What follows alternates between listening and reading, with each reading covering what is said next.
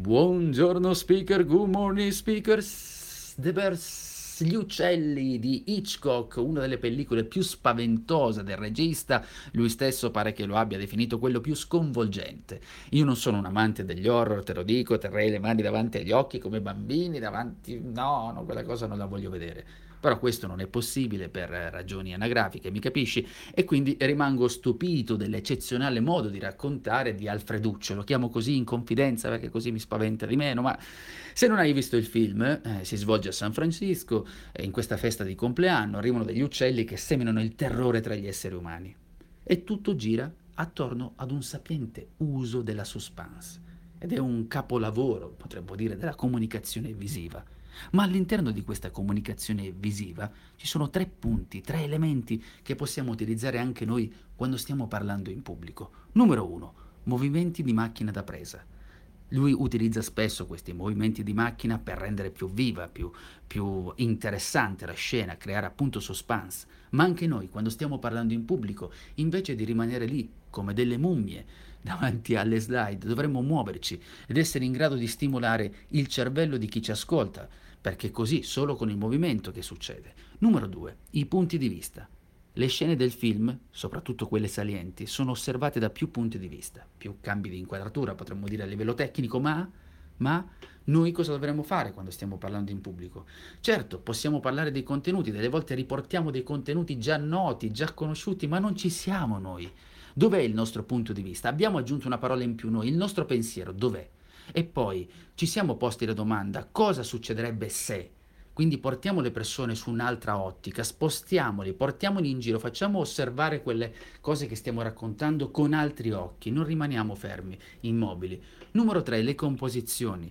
Nel film di Hitchcock la composizione è magistrale, si compone luci, ombre, un quadro piuttosto che un film, è un qualcosa di assoluto, di straordinario. Nel nostro caso invece la composizione qual è? E l'organizzazione, anzi direi la rappresentazione dei contenuti. A volte ci sarebbe anche il palco da sistemare, ma soffermiamoci sui contenuti.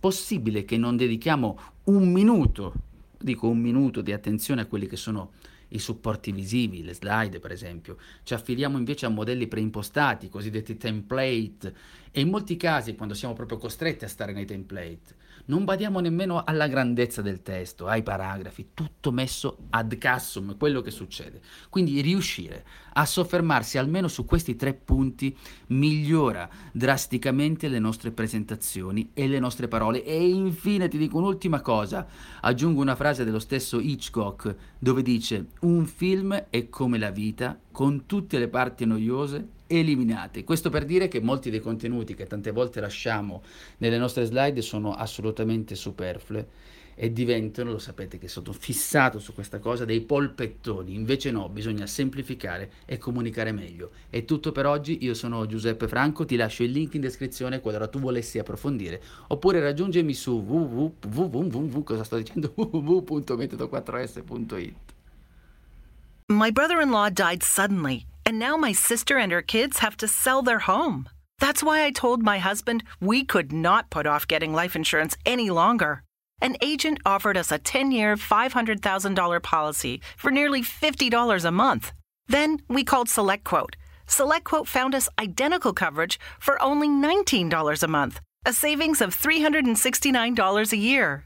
Whether you need a $500,000 policy or a $5 million policy, SelectQuote could save you more than 50% on term life insurance. For your free quote, go to SelectQuote.com. SelectQuote.com. That's SelectQuote.com. SelectQuote. We shop, you save. Full details on example policies at SelectQuote.com/commercials.